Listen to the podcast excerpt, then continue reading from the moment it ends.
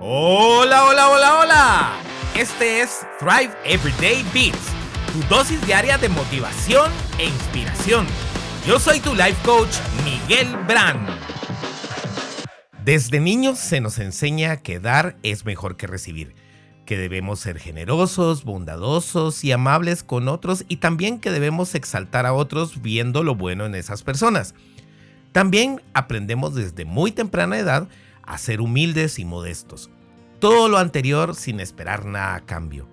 Estoy totalmente de acuerdo con lo que te dije anteriormente. Sin embargo, algo que falta ahí es que no nos enseñan a saber recibir, lo cual es tan importante como el dar. ¿Por qué? El dar y recibir son partes perfectas de un ciclo que debe cumplirse. No puedes dar agua a alguien si no tienes nada en tu cubeta. Eso es lo importante de que nuestra cubeta esté llena y para que lo esté debemos aceptar que otros también le echen agua. Normalmente nuestras creencias nos llevan automáticamente hacia siempre dar, dar y dar, pero si te pones a pensar, a la mayoría de nosotros nos cuesta recibir. Por alguna razón sentimos que recibir libremente, aceptar y agradecer cumplidos, halagos, regalos, favores y demás no se mira bien.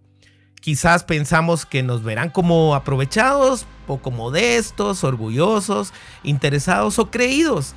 Peor aún, puede ser porque tenemos la creencia errónea de que no lo merecemos. Si pensamos que no merecemos algo que nos están otorgando, quizás debamos empezar a trabajar en nuestro amor propio y valía. Te aseguro que has dicho o escuchado cuando alguien dice, no te molestes al ofrecerles un favor o al recibir un regalo hoy es un qué pena o no te hubieras molestado. Por último, cuando hay un cumplido de por medio, será o hay nada que ver. O quizás pensemos que esta persona solamente está tratando de quedar bien por algún interés o queriendo pedirnos algo. Yo lo veo así. Primero, debemos aceptar todo lo que provenga de otras personas hacia nosotros. ¿Por qué les vamos a negar su bendición al querer darnos un cumplido, hacernos un favor u otorgarnos algo?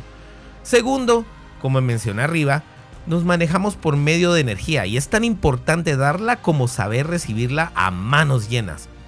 Si no dejamos que este ciclo se complete, ¿de dónde saldrá la energía para que también nosotros podamos ser de bendición para los demás? Lo más importante de todo esto es que ¿Qué tal si Dios está utilizando a estas personas para que sean de bendición para nosotros y no lo estamos recibiendo? Entonces, ahora cuando te digan, qué flaco, qué flaca estás, tú responde, sí, muchas gracias. Cuando te ofrezcan un favor, agradecelo y acéptalo. Cuando te regalen algo, recíbelo y da un abrazo y las gracias.